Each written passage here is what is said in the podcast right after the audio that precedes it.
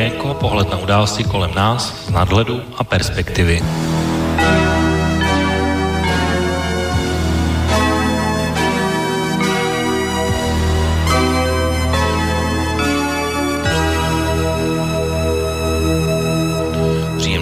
podvečer, vážení posluchači, od mikrofonu vás vítá Intebo a začíná další relace Okénko s datem 30. srpna 2019. Je to vlastně poslední prázdninová relace a školní prázdniny už o víkendu skončí a děti se navrátí do svých lavic a stejně tak se navrátí vlastně do svých lavic i poslanci a podle mě nám začne velmi horký politický podzim. To minimálně v České republice, takže budeme tam mít spoustu záležitostí, které budeme mít ke komentování, ale dneska se vlastně k těmhle tématům už také tak trochu naladíme, protože dneska bychom měli mít hlavní téma právě české a to, o čem jsme tady mluvili na konci minulé relace a to, co jsme vlastně už do ní ani nevešli, to znamená hlavně kauzu výmínu ministra kultury, která tento týden došla svého vyvrcholení a jmenování nového ministra, kterým se stal bývalý ministr zahraničí Lubomír Zaorálek. Michal Šmarda tedy své ambice na ministerskou funkci odložil a bude se věnovat teď stále ještě svému starostování v Novém městě na Moravě a příští rok eh, se pokusí získat senátorské křeslo. Co se týká vládní úrovně, tak máme tady samozřejmě boj o státní rozpočet a různé handrkování o peníze. Máme tady vlastně takový kontroverzní nákup vojenské techniky pro českou armádu a samozřejmě bych se chtěl ještě zeptat eh, dnešních hostů na to, jak vidí vlastně působení třeba pražského primátora, protože tohle dění vlastně souvisí s tím nástupem eh, Lubomíra Zaorálka na post ministra kultury. Tak to by mohlo být takový dnešní rámcový přehled toho, o čem se dneska mohli bavit, ale možná se dostaneme ještě k jiným věcem. Takže to by byl asi takový můj úplně dneska krátký úvod. Jako vždy, vážení posluchači, se budete moct do dnešní debaty zapojit na telefonní číslo 048 381 0101.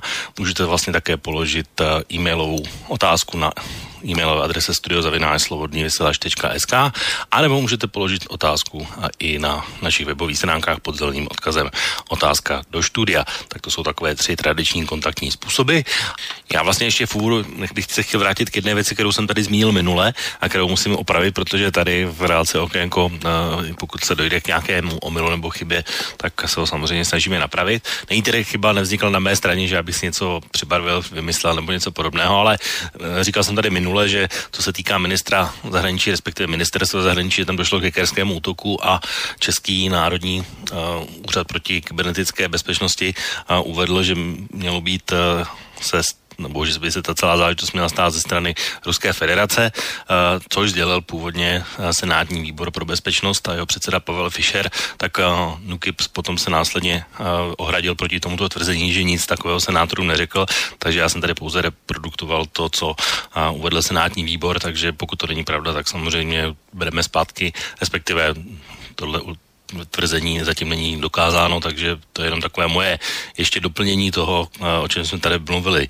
naposledy a já dneska vlastně celou tu kauzu Antonína Staňka pojmu trochu netradičně, nebudu tady nic eh, dál rozebídat, komentovat a pustíme se vlastně takovou audio ukázku, která ji tak nějak v kostce popíše a vlastně celou tu tříměsíční anabázi tak nějak rozdělí až do toho úspěšného finále, tak jak jsem mluvil o něm v úvodu, které bylo dneska, ten, respektive tento týden v úterý, takže pojďme si to poslechnout. Já se necítím ponížen. My jsme bojovali e, za správnou věc e, a e, ukázalo se, že eh, z té vlastně banální výměny ministrů něco, na co má eh, vládní strana právo, se tady stal spor o ústavu a ukázalo se, že eh, pan premiér má svoje limity toho, čeho je schopen dosáhnout a jak, má svoje limity, jak moc se chce rvát za svoje ústavní práva. Ukázalo se, že pan prezident si kdykoliv to bude možné přikreslí hřiště podle svého a není vůle, eh, v té, no, většinová vůle v té současné politické eh, garnituře mu čelit. A já si myslím, že po těch třech měsících jsme moudřejší a víme více o tom, jak funguje aktuální česká politika. Mně šlo o to, jestli sociální demokracie je ještě pořád suverénní stranou, tedy stranou, která si sama rozhoduje o tom, kdo bude za ní sedět ve vládě. Tak samozřejmě my bychom byli radši, kdyby se to obešlo bez těch komplikací. Nicméně V případě Michala Šmardy víte, že já jsem odcházel z toho jednání u premiéra v pondělí. To je ten den, kdy Michal Šmarda potom večer oznámil, že už kandidovat nebude, nebo že to stáhne tu nominaci, tak jsem odcházel s tím, že na té nominaci budeme trvat, což by pravděpodobně znamenalo porušení koaliční smlouvy a ze strany Andreje Babiše, který by asi stáhnul tu nominaci Michala Šmardy a odchod sociální demokracie z vlády. Ve chvíli, kdy mě oznámil Michal Šmarda, že už na té nominaci netrvá, tak vlastně vytvořil novou situaci, se kterou jsme ještě v, pondělí, ještě v pondělí ráno nepočítali. Takže, a potom jsme ji tedy velmi rychle vyřešili. Takže eh, bohužel eh, se to celé eh, takto natahovalo a tak, tak to skončilo, ale z mého pohledu je to o tom, že se také ukázalo, že sociální demokracie není tou stranou, která je schopná zajistit, aby Andrej Babiš nebyl premiérem této země, protože v jakékoliv konstelaci, která by nastala při našem odchodu z vlády, díky i podpoře pana, pana prezidenta, aby Andrej Babiš prostě zůstal premiérem, akorát by se vyměnili ti, kteří ho podporují a můžeme si klást otázku, zda by to bylo ku prospěchu České republiky či nikoliv. Vy jste říkal, že jste po té krizi moudřejší, po té zkušenosti, tak co jste zjistil vy osobně o Andreji Babišovi a Miloši Zemanovi, a protože asi sám já čekáte, to, já už jsem to popsal. Eh, že jim budete pořád čeli dál. Eh, určitě, tak pokud, eh, pokud nás to ještě bude bavit, tak to samozřejmě dělat budeme, ale já si pořád myslím, že to má smysl. Prostě tady sociální demokracie šla do začátku, na začátku do rizika. Byly tady komentáře o tom, že jsme se obětovali pro Českou republiku a byly tady různé výzvy, ať, ať z té vlajny neodcházíme. A já znovu říkám, pokud tím cílem, a já si myslím, že tím hlavním cílem té, té letní operace bylo dostat sociální demokracii z vlády, tak, ten, tak se ten cíl nepovedl prostě. To byl hlavní cíl prezidenta Miloše Zemana, myslíte? Eh, já si myslím, že eh, pan prezident, eh, který, jak jsem říkal, vždycky využije možnost si to hřiště překreslit, tak by se určitě nezlobil, kdyby si do té nové rekonstruované vlády mohl jmenovat některé své ministry. A myslíte si, že o tomto cíli věděl nebo byl, řekněme, součinný i premiér Andrej Babiš? Já si myslím, že on tomu nevěřil. E, problém tohoto je, že si to nemůžeme vyzkoušet. My nemůžeme dát demisi na, na, zkuše, na zkušenou a pak, pak čekat, co udělá pan pre, prezident, ale já jsem přesvědčen, že kdyby Andrej Babiš donesl na Pražský hrad e, ty čtyři demise, protože vlastně pátý ministr byl, byl odvolán, e, ty čtyři demise sociální demokracie, tak proti tomu by dostal e, dobře míněnou radu, e, kdo má být ministrem vnitra, kdo má být ministrem zahraničních věcí. A teď mi řekněte, vy tedy říkáte, že nešlo vlastně o vůbec o Michala Šmardu, nešlo. o to, kdo bude ministrem kultury. Nešlo ale... a já to opírám o to, že pan prezident eh, o Michalovi Šmardovi eh, a eh, o tom, že on je tím člověkem, který by měl nahradit Antonína Staňka, viděl od začátku. To není o tom, že bych s ním nemluvil. My jsme se výdali celkem často, takže můj dojem z těch jednání byl ten, že pan prezident má jiný problém, že pan prezident nechce odvolat Antonína Staňka a e, s, s Michalem Šmrdou na začátku žádný problém neměl. Konec konců, když se podíváte na jeho projev na sjezdu sociální demokracie, tak vlastně Michal Šmarda byl jeden z těch, který byl chválen. Dokonce jsme byli obviněni z úst prezidenta republiky, že si málo vážíme úspěšných komunálních politiků a konkrétně zaznělo jméno starosty Nového města, tak my si samozřejmě Michala Šmardy vážíme a z mého pohledu to byl, byla dobrá volba na post ministra kultury. Byla to snaha přinést do té centrální politiky pohled eh, z regionů, eh, no, no, novou krev, eh, nové, nové myšlení. A pak se najednou ukázalo, že ve chvíli, kdy pan prezident se rozhodl, že tedy vyhoví tomu návrhu na odvolání Antonína Staňka, tak se stal Michal Šmarda problémem. Tak to byla krátká ukázka z rozhovoru samozřejmě předsedy ČSSD Jana Hamáčka a Jan Hamáček je samozřejmě aktér, který celou kauzu viděl zblízka a byl jí velmi významný účastník prakticky celou dobu. Nicméně mám tady ještě úplně krátkou a lakonickou odpověď a schrnutí od takého dalšího účastníka celé téhle anabáze a to přímo premiéra Andreje Babiše. Tento vidí ovšem poněkud jinak. Žádná krize nebyla. E, bylo by dobré znovu, aby nikdo neopakoval, že byla porušena ústava. Nebyla porušena. Nikdy a já jsem taky postupoval i podle ústavy, i podle koaliční smlouvy, takže ničemu nedošlo, e, akorát to bylo špatně zkomunikováno a to je všechno. Takže to byly dva takové celkem nekompatibilní názory. Uvidíme, ke kterému z nich se přikloní mý dnešní hosté. Hosté, které tady z relace Okénko samozřejmě vážní posluchači velmi dobře znáte. Na telefonu je v tuhle chvíli připravený Marty, takže Marty, vítám tě v relaci Okénko zase po e, dvou týdnech a přeji hezké odpoledne, respektive už podvečer. Hezký podvečer, dobrý den, ahoj. Zdravím na Slovensko. Taky tě vítám ještě jedno. Tak a na, samozřejmě druhým hostem na Skypeu je v tuhle chvíli o to, takže o tom my to taky slyšíme. Slyšíme se, hezký podvečer. Tak, eh, slyším tě trošku hůře, než bych čekal, ale slyším tě zatím, takže zkus pokud možno s tím zvukem udělat něco. Tak pánové, já jsem se tady vzal dnešní úvod eh, trošku delší k ministru kultury, ačkoliv samozřejmě kulturu by možná by mohl říct, že to někdo řekl, že to není úplně důležité ministerstvo, nicméně z českého pohledu uh, tam nejde o přímo ten rezort podle mého, ale jde tam hlavně o tu řekněme, politickou kulturu, takže uh, vlastně ty ústavní postupy a podobně, takže to je to, o čem bych se chtěl s vámi dneska pobavit. Uh, tak uh, zeptám se vás na úvod, uh, velmi často se během těch několika měsíců uh, říkalo, nebo byla diskutovaná otázka, jestli se ČSSD zesměšnila tím a ponížila tím, že zůstala ve vládě. Vlastně byl to i ten první dotaz na Jana Hamáčka, tak zeptám se vás dlouho, jak vy to vidíte, jestli tento vyvrcholení, tak jak vlastně nakonec dopadlo celá ta kauza jmenováním Lubomíra z Orálka, jestli je skutečně to zesměšnění a ponížení, anebo to vidíte dneska jinak, Marty? Tak já mám zvláštní pocit, že ČSSD už se víc by zesměšit nemůže, takže tohle bych jako úplně vynechal. A e, vlastně jsem do, dopředu jsem věděl, jak to dopadne. ČSSD nemůže, nemůže jít vlády, protože mají ohromný propad e, volebních preferencí, e, mají stále problém s dluhem Altner, že jo, mají na krku kauzu Altner, v podstatě se jim nepovedlo to, co jako chtěl Sobotka oslovit jakousi městskou prostě střední třídu, tak to se jim dokonale nepodařilo. Jejich elektorát přebral Babiš, uh, přebral Okamura, uh, oni jsou v ohromném maléru a pro mě bylo daleko upřímnější, kdyby Hamáček řekl, hele, je to takhle, nemáme prachy, musíme být ve vládě, uh, budeme se pokus, pokusíme se, protože pořád ještě jsou demokratická strana, prostě zahájit nějaký naše úplně základní elementární principy, a tyhle ty tanečky si prostě nechat pro někoho hloupějšího, než je, než je běžný občan, protože všichni jsme nakonec věděli, že se dohodnou. Babiš je tam do jistý míry potřebuje, uh, jako ty užitečné idioty, nebo jako ten píkový list, nebo jak se tomu říkalo. A já jsem nečekal vlastně jiný konec. Vlastně jsem nečekal jiný konec. Takže to dopadlo, do, dopadlo to tak, jak to dopadnout uh, podle mě muselo. Jako vítěz, vítěz sedí na Hračanech, teda, musím Nemám z toho radost, ale vítěz tohoto letního tanečku sedí na Hračanech.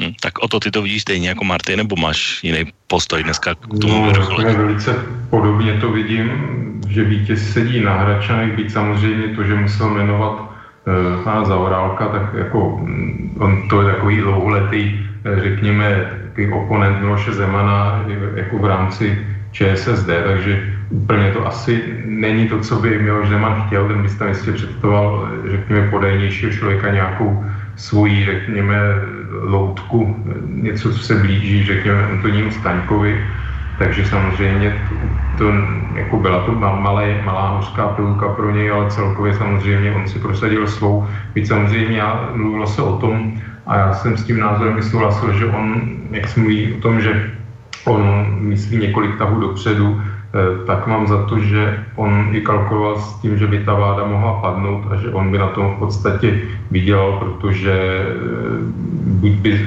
pokračovala současná jakoby vláda Andreje Babiše s tím, že by měla, by se doplnila o nějaké mu blízké osoby a podržel by vlastně SPD eh, Tomia Okamury, anebo se vlastně i potom objevili to, že i ani ČSSD nebyla jednotná, takže e, vlastně on by měl vládu, která by jemu vyhovala ještě víc, takže je otázka, jestli v tomhle tom smyslu opravdu je vítězem, jestli on, on e, jakoby ty jeho cíle nebyly daleko ambicioznější, jak tuhle situaci vytěžit, ale jinak samozřejmě pro ČSSD mm, to je takové určité znemožnění. E, nevím, jestli to jejich rozhodnutí bylo to, že to, že vlastně chtějí zůstat jednak u vlády a jednak eh, přece jen tu vládu nějakým způsobem eh, korigovat směrem, který úplně eh, nekonvenuje určitě hlavně teda, co týče zahraniční politiky, případně o tom nějakých tendrů a tak dále, o čemž se mluvilo.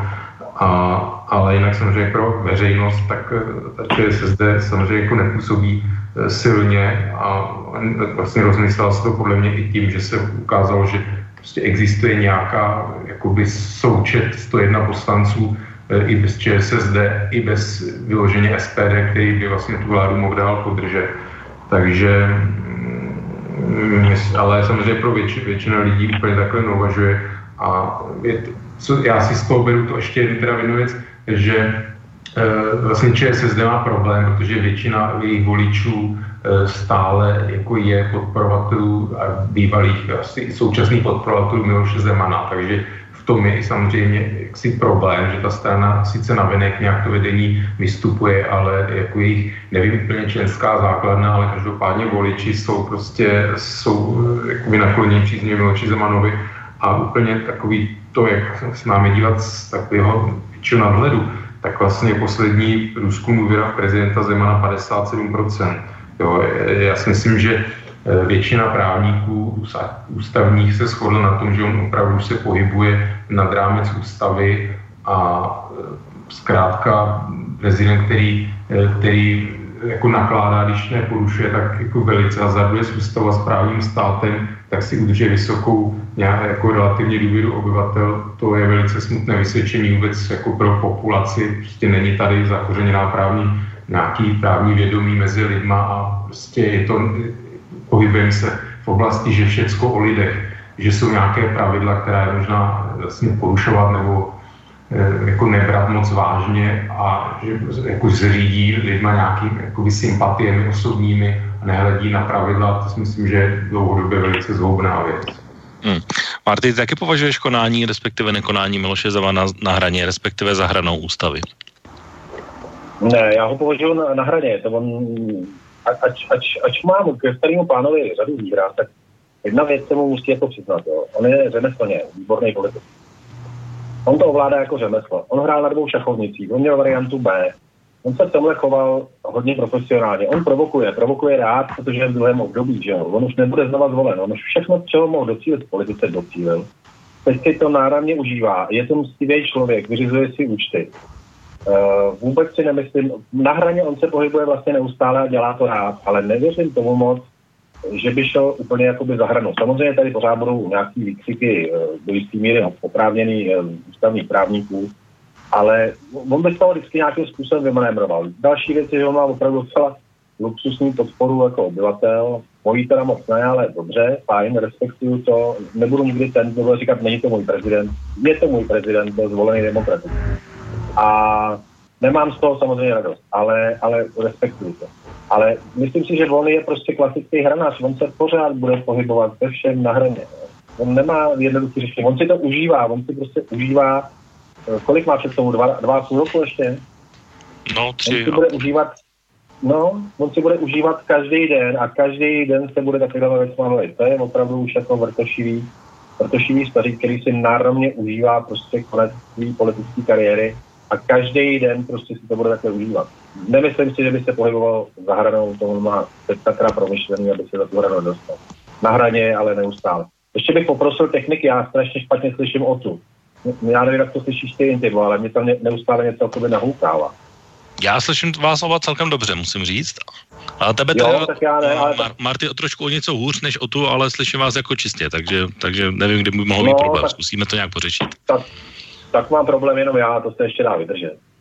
Dobrá, eh, zeptám se tě jenom uh, ještě Marty uh, k tomu, bereš ty, protože tady je totiž jedna, jeden důležitý aspekt a to, že když byl Miloš Zeman premiér, tak v roce 98 říkal, že prezident je v tomhle případě automat na podpisy a nemůže si diktovat, jestli se někdo někomu líbí nebo nelíbí, ale teď se vlastně chová opačně. Tak ty v těchto jeho slovech dnešních a tehdejších vnímáš nějaký rozpor? Uh, on taky, on taky mimochodem řekl, že jenom idiot nemění, nemění názor, že jo? Takže uh, on byl tehdy v nějaké situaci, v nějaké situaci byl a podle toho se choval a už tehdy to byl zlatný politik. A dneska je o kolik, o 15 let dál, nebo jak je to dlouho, co to bylo, tohleto? No 20 let, to je z období opoziční smlouvy. 20 let, ano, no, opoziční smlouva to byl jeho majstrštík, jako se s Václavem starší, že jo? Tak uh, na to jsou oba dva dodnes, dodnes jistě hrdí, jako oba dva, no. A takže dneska je to o 20 let, on je na postu pre, eh, prezidenta, takže je na druhé straně a zase si to, zase si to užívá. Jako, co, on se nebude takový, a navíc on je teda, on má tu výhodu, že není zvolený parlamentem, nebo výhodu, není zvolený parlamentem, ale je zvolený občany. Takže on to pojal opravdu hodně po svým, může se nám to nelíbit, můžeme to rozporovat, ale on to takhle má a nehneme s ním, nikdo s ním nehne. Jako. On je opravdu paličatý, tvrdohlavý a mstivý. Takže on si to fakt jako užije opravdu do posledního dne, věřte tomu, že si, on si bude užívat tohleto do posledního dne a pořád pojede prostě po tom rantlu, pořád půjde na hranu. Je to jeho koníček. O to ty sou, eh, souhlasíš s tím, co říkal teď Martin, nebo to vidíš jinak? No. I s ohledem samozřejmě na, na budoucí prezidenty, možná to není jenom o Miloši Zemanovi. No, já už jsem možná i minule říkal, nebo nevím, jestli když jsme spolu mluvili mimo už vysílání, že samozřejmě může se stát, že eh, bude situace, kdy premiér eh, třeba máme teda jako vyšetřeno, nebo trestně stěno premiéra téměř, a prostě může být navrhovaný skutečně do funkce ministra nějaký člověk eh, skutečně jaksi z nějakých obecného hlediska nepřijatelný.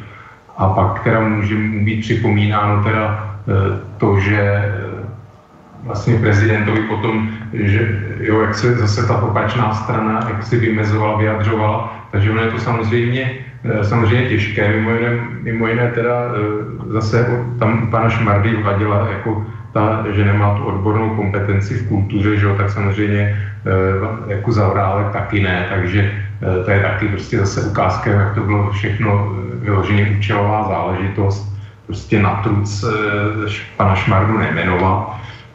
To znamená, že mm, prostě je to, byla to čistě účelová věc a dobře, že si připomenu tu 20 let starou záležitost, já jsem to chtěl udělat právě, Eh, to samozřejmě Miloš Zeman taky řekl, že eh, jenom blbec nemění názory, ale on samozřejmě tohle to používá vždycky, eh, jak se mu to hodí. Jo? Když, když si se potřebuje, tak se bije v prsa, že někdo jako drží názory, že, že se ne, ne, není kam vítr tam plášť a tak dále, takže on, on samozřejmě tohle to využívá a, jako ty změny jeho názoru samozřejmě se spousta jiných věcí, například jako jeho vyjadřování, že prezumce neviny a tak dále, že a pak druhý den v pohodě někoho, někoho posílá do vězení, e, samozřejmě bez soudu a podobně, takže e, v pouzovkách teda verbálně, takže on jako ty, ty jeho změny názorů jsou, jako nejsou zase tak výjimečné e, vidíme to bohužel i v, jako v jiných zemích.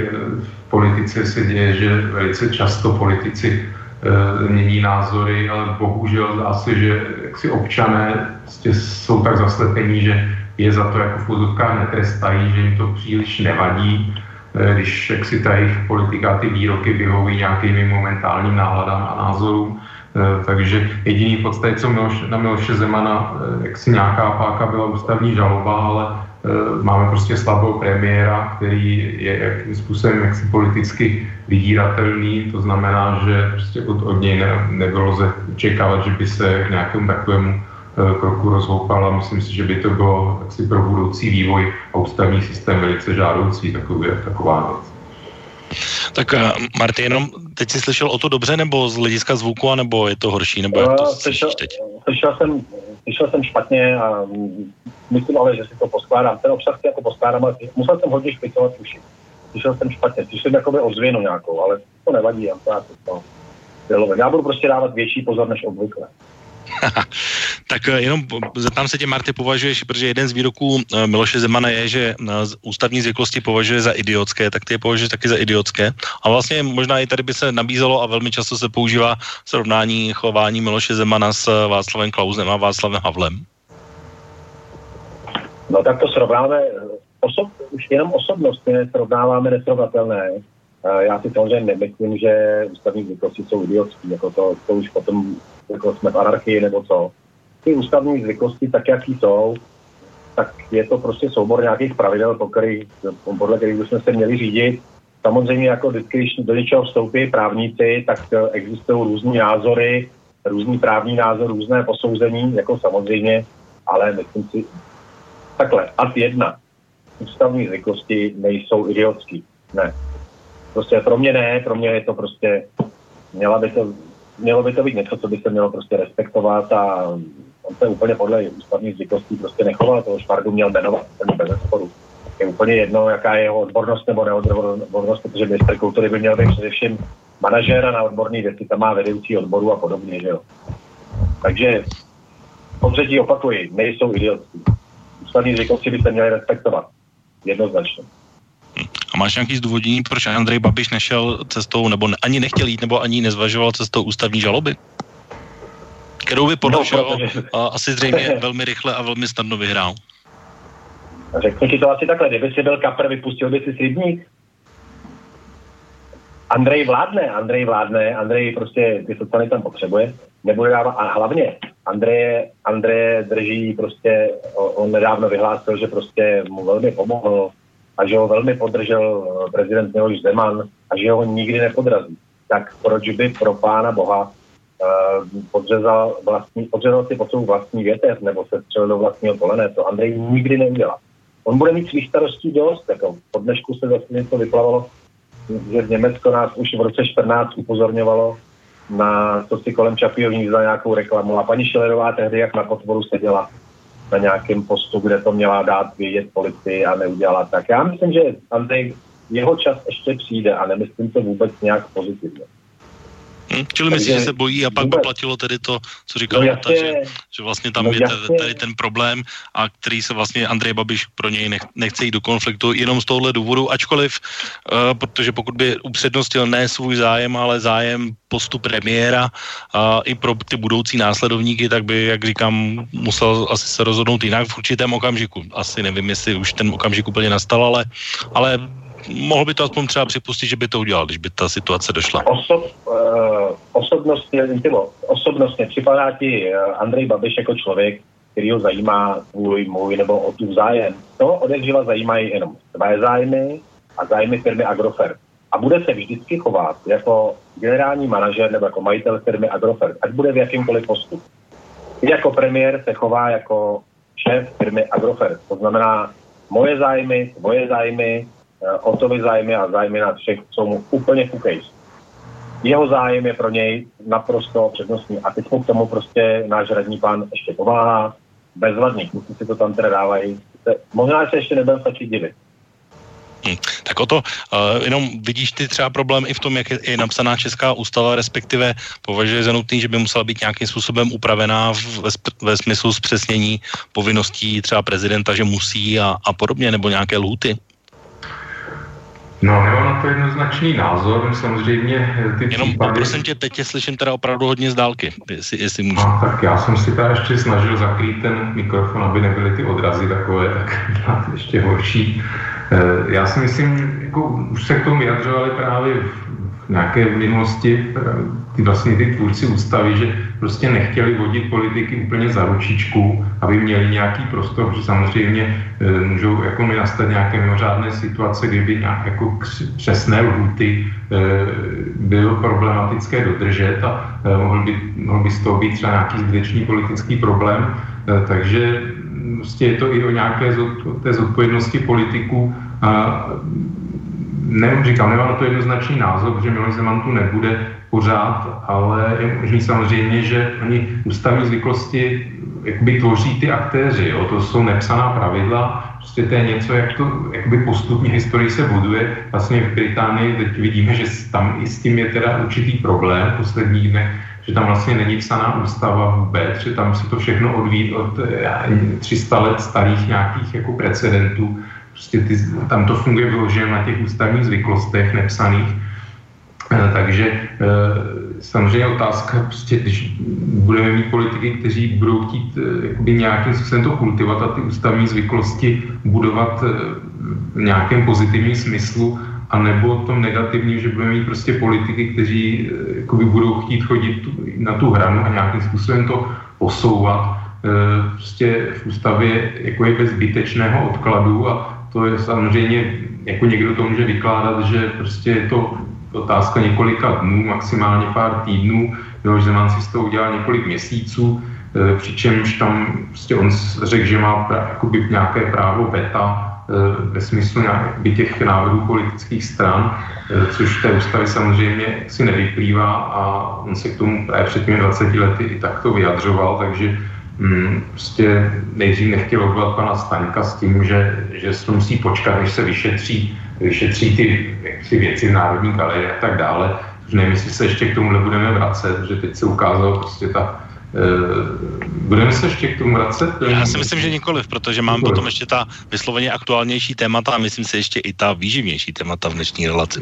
Já jsem jenom právě chtěl upozornit, teď se ukázala ta jakoby účelovost čeho to spojení vlastně Miloše Zemana s, s tím ex-ministrem Staňkem, kdy on ještě na poslední chvíli během několika dnů vlastně ministerstvo eh, rozhodlo eh, o zrušení památkové ochrany vodově hadích lázní v Teplicích, přičemž majitel je vlastně sponzor Miloše Zemana a vlastně odehrál se to eh, pravdu od přijetí té žádosti během několika dnů, přičemž normálně ten proces trvá jakoby na to ministerstvu měsíce, takže prostě, jo, opravdu z toho člověk jako sláma v bot. Vlastně, že Antonín Staněk vyloženě tam jakoby plnil nějaké přání Miloše Zemana jako jeho zájmu a byl vlastně předmětem nějaké jeho osobní msty a tak dále. Takže prostě to je jenom zase k tomu. Takže prostě ta bylo vidět, že on skutečně jakoby hraje něco, asi se i sám manévroval do takové situace, eh, v které jaksi možná úplně nechtěl být, ale pak už prostě to nemohl ustoupit, protože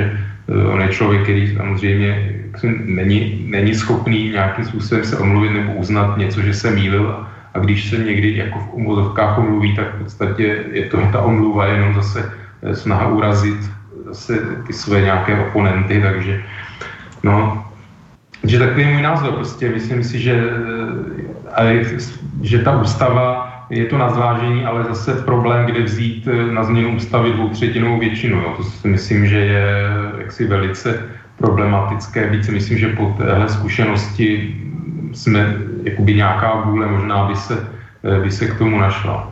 Hm, teď jenom teda zvukově to bylo dost lepší než na začátku tvojí odpovědi, takže pokud možno vydrž v této pozici. Eh, ale jenom zeptám se tě ještě o to v této souvislosti a poslední věc eh, k ústavní rovině a celého problému, tak eh, považuješ ty prezidenta v tomhle za takzvaně automat na podpisy, který prostě jmenovat musí, odvolat musí prostě bez jakýkoliv diskuze a podobně? No, on má jakoby ten prostor, co se týče toho jmenování, má v případě jmenování premiéra.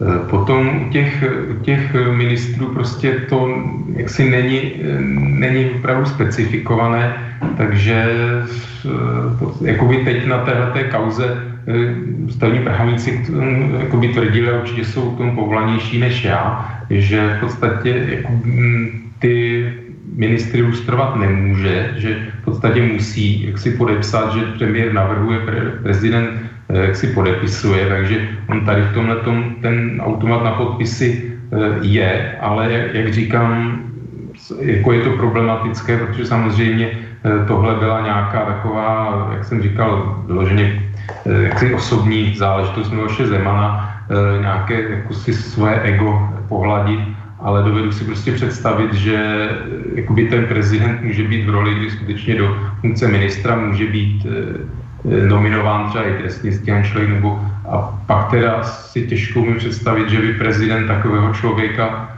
jmenoval, i když Miloš Zemana eh, při změn, změnách názoru si jdu představit, že by řekl, že, že to nevadí, že, to, že když to člověk není odsouzený, takže v podstatě ale jak si říkám, nemám na to úplně, úplně jednoznačný názor a nevím, jestli se to i dá nějakým způsobem zase Eh, protože ústava je obe, jakoby obecný dokument, dává do ústavy jako vyjmenovat případy, kdy teda e, vlastně nemůže člověk být nominován nebo vůbec vykonávat funkci ministra. Jo. Prostě je to, pořád je to hodně o těch vlastně lidé, kteří ty instituce vlastně, který v nich sedí a kteří představují a ale říkám, tak, tak ta ústava je, jak to právníci e, ústavní Eh, tvrdí, tak v podstatě prezident v tomhle tom jaksi nemá pravomoc ty ministry ústrovat. No to je právě to, co by nám možná ten ústavní soud jednou a proždy rozhodl, že ano nebo ne, nebo jak to vlastně je, takhle se o tom můžeme ještě debatovat a asi vždycky při téhle podobné situaci ta debata nastane. Ale Marty, teda ještě pro, stejná otázka na tebe. Ty taky považuješ prezidenta jenom za toho automata na podpisy, který musí a, a nemůže vlastně se proti tomu nějak bránit?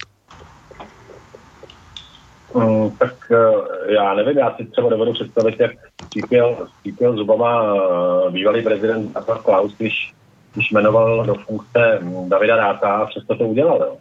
Tak já přesně nevím, jak se tam vymezuje a pak, pakliže, mu to, pakliže to je jmenovat ministra je tuším uh, v kompetenci premiéra, že jo.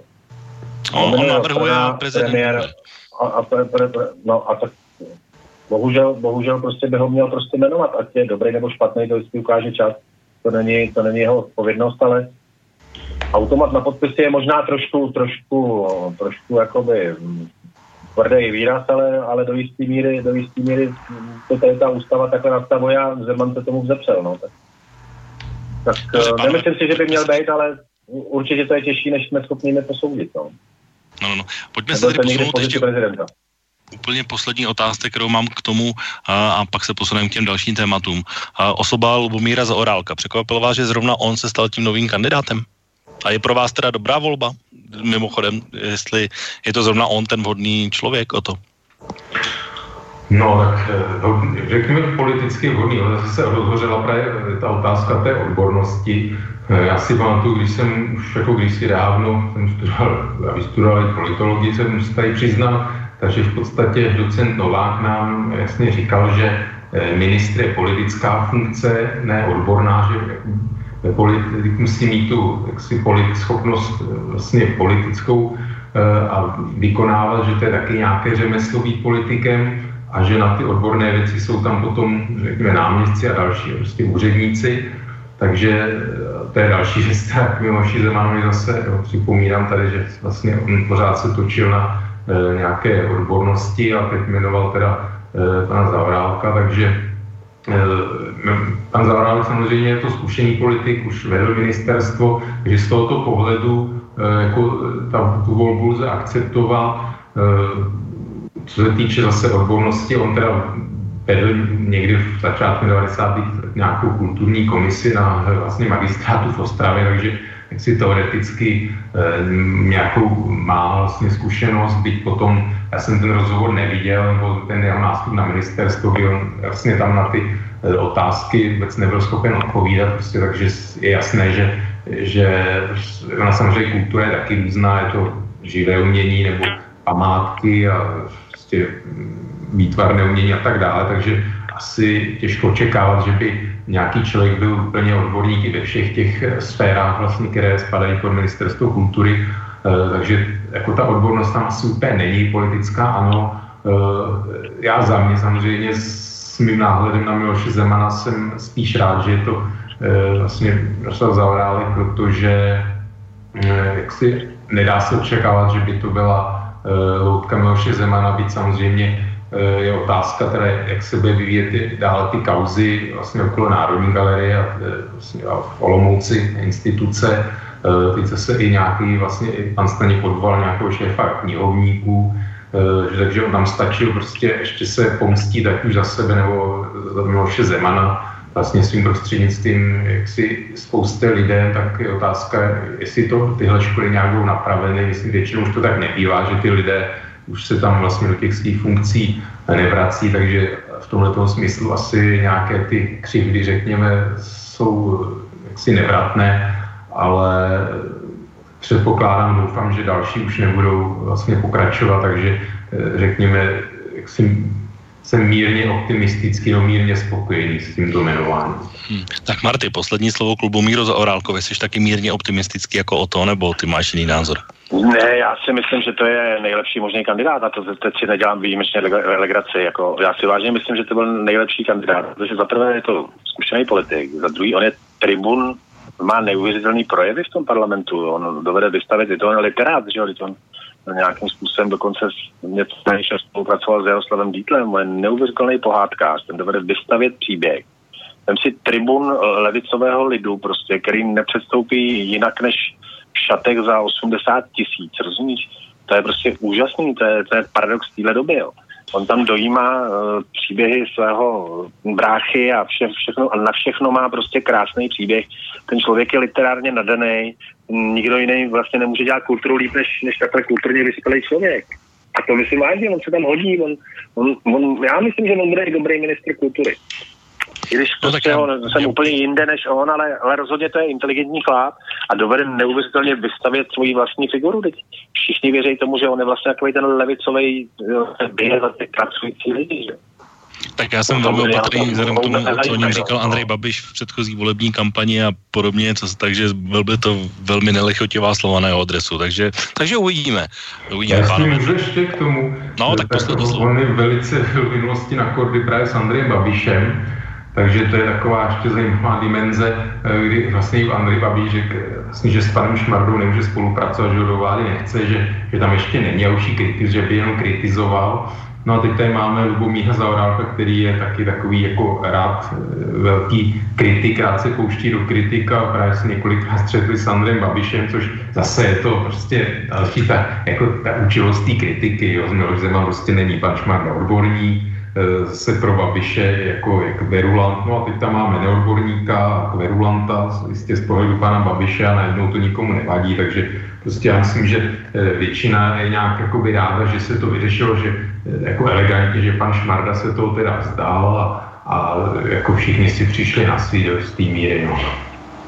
Dobře, tak, pánové, pojďme se tedy posunout k těm jiným tématům, které souvisí s děním v České republice tenhle týden. Samozřejmě kauza ministra kultury byla jedna z nich, ale pokud posledujete minimálně dnes česká média, tak uh, velmi asi se uh, jste překvapeni, co se dneska u nás děje, zejména v Praze ohledně jedné sochy. Ale tahle záležitost měla ještě jednu předehru, na kterou bych se vás chtěl rád zeptat, ale ještě před tou předehrou se musím zeptat tebe, Marty, protože jeden z posluchačů z, z hlediska reakce na naší, jednu z našich společných relací, uh, myslím, že jsem jmenoval Josef, tak mi psal, že bych chtěl o tebe znovu slyšet eh, anebo vysvětlit, proč ty považuješ komunistickou stranu za zločineckou organizaci.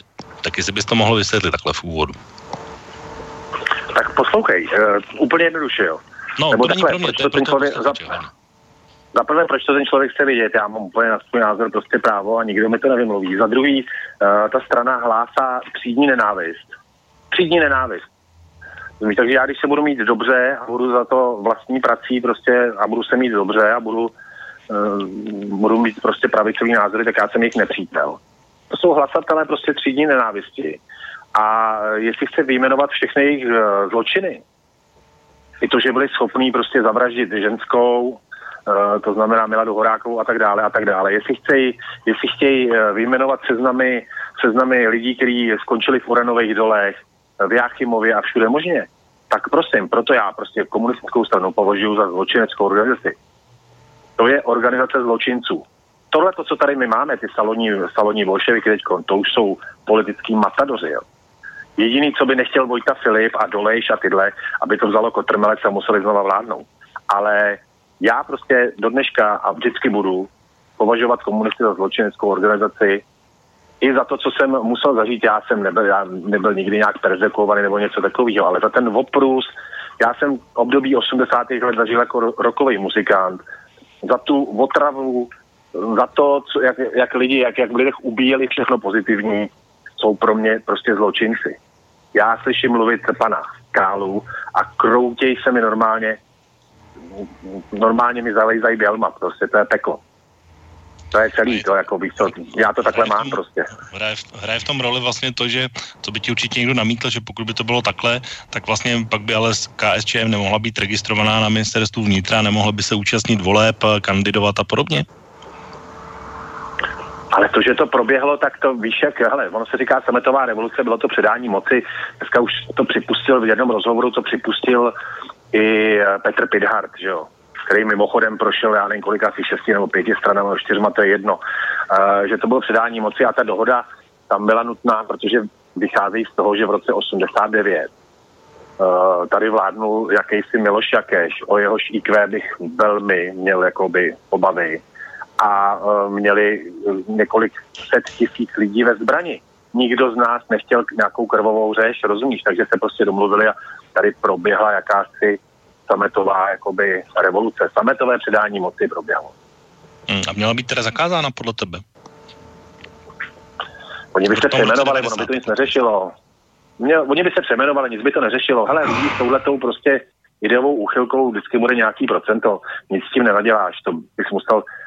Já jsem na rozdíl od nich proti zákazům, takže prostě ať tu jsou, no tak jasně, tak ať se vystavujou, že jo. Aspoň jsou na očích, ale nevládnou. Tak ty jsi tam zmínil jedno, jednoho člověka, uh, Miladu Horákovou, a to je právě to, to je vlastně ta předehra, o kterém budeme mluvit později, uh, protože uh, tenhle týden se stalo, že praští radní, uh, jo, já určitě, já ti dám potom slovo, jenom ještě to uvedu a pak dostaneš prostor k tomu, uh, tak vlastně praští radní se rozhodli odvolat paní Martu Semelovou uh, ze školních rad škol, kde ona působila uh, vlastně ne přímo, že by asi byla v kontaktu s dětmi, ale ty školní rady mají trochu jinou funkci ekonomickou, zejména do, dozorčí. A důvodem je, že jsou právě její názory na to, jaké má názory právě na druhou polovinu 20. století a zejména její názor na justiční případ, když to takhle řeknu decentně, Milady Horákové, kde ona říká, že si smrt zasloužila, přiznala se a podobně. S čímž mimochodem souhlasí i první místo předseda KČM Petr Šimůnek. Tak zeptám se vás, pánové, a teď začnu tady u Oty, jestli to, jak se na tohle rozhodnutí díváte a jestli ho považujete za správné. A teď o tom můžeš i to, co říkal Marty samozřejmě. No, eh, já takhle, já jako ve zkratce, to samozřejmě to je taková debata nekonečná asi vůbec a tlačí se do historie. Prostě já bych to řekl, že komunisti jsou dobrý stůl a špatný pán.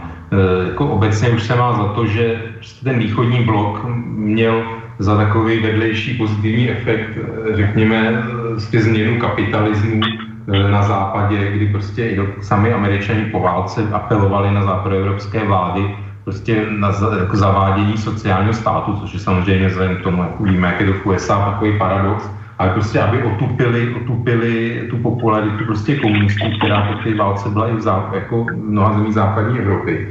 Takže ona prostě byla to taková ta hrozba, ten strašák, který nutil prostě ten kapitalismus se, se zličtit. Jo. Takže do té míry prostě to sehrálo jakoby nějakou tuhle pozitivní úlohu, ale samozřejmě ne pro ty, kteří byli na té druhé straně hmm, tak eh, prostě kde vidím, protože říkám teda špatný pán, eh, jako v historii, kde komunisti byli, jako jim umožněno nějakým způsobem uchopit moc, ať už jakýmkoliv způsobem, prostě tak už ji nikdy jako zrušili prostě opozici, pro nás opozici, zrušili svobodné volby a nikdy se jí vlastně by dobrovolně v nějaké svobodné politické soutěži eh, jak si nevzdali. To znamená, že z tohohle hlediska jako je pro mě zločina, ne snad nějakým, eh, jak si se týče nějakých, nějakých eh, paragrafů, když samozřejmě my teďka máme vlastně nějakou ústavu, která to jasně stanoví, a ono, jakoby komunisti, kteří jakoby tvrdí, že v pod, jakoby jsou součástí jako běžná politická strana nějakého politického systému, tak v podstatě se spronevěřují těm jakoby základním kánonům komunistickým, protože ty jednoznačně hovoří o jako diktatuře proletariátu eh, a jakoby to, že prostě komunisti mají usilovat o absolutní moc a nedělit se o ní. Jo? A taky to vždycky tak dělali, kdy, jako jim to bylo umožněno prostě ovládnout silové složky v tom státě, tak prostě se ty moci nikdy dobrovolně nevzdali, pak když samozřejmě e, nemluvíme o tom, že se z nějakých důvodů prostě ty režimy jako ekonomicky začaly hroutit zevnitř, ale to není prostě otázka nějaký, že by, by se vystavili vyloženě jaksi svobodným volbám dobrovolně, pravidelně. No, takže z tohle hlediska prostě komunisti jsou pořád nebezpeční, protože myslím, že komunista, který e, jak si připouští svou politickou soutěž svobodnou a svobodné volby a i s, jakoby různé druhy vlastnictví, e, tak e, prostě už není komunista, ale sociální demokrat. A jinak se týče paní Semelové, no, tak to je samozřejmě jaksi taková paní, tak, která ráda provokuje, která má takové, jako si drží ty názory, eh, které si myslím, že jsou, že jsou eh, prostě i proti, proti našemu eh, jakoby právnímu řádu. Je to jeden z těch lidí, který si myslím, že by jaksi neměl vůbec problém tady zase zavádět nějak ty pořádky, které jsme tu znali. Takže já tuhle tu paní, jakoby, že je od někud odvolaná, no samozřejmě nedávno byla kauza, že že údajně české tajné služby nějakým způsobem se snaží eh, jak si určovat, co se učí v našich školách, jako v dějepise a tak dále. Eh, já si myslím, že u nás pořád ze setrvačnosti skutečně se vyučuje taková ta sovětská verze vlastně dějin 20. století, řekněme. Takže myslím, že to úplně není jaksi od věci.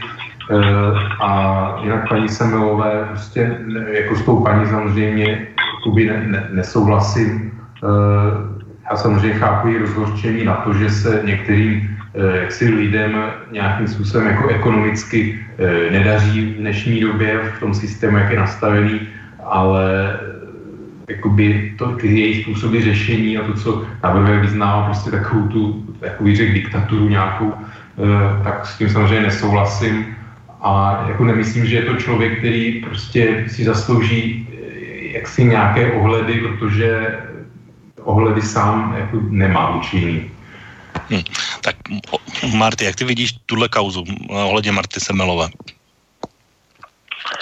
Já nevím, já se taky jako Marta Semelová těžko můžu vyjadřovat. Mě strašně připomíná jednu referentku z 80. let, která nám zakázala hrát s kapelou. Víš, to, to, to, přesně tam seděli takovýhle plesnivý baby a, a, a rozdá, já nevím, proč ta ženská se neužívá jako svýho důchodu, nebudu tvrdit, že zaslouženýho, a nebo nezaslouženýho, to nevím posoudit.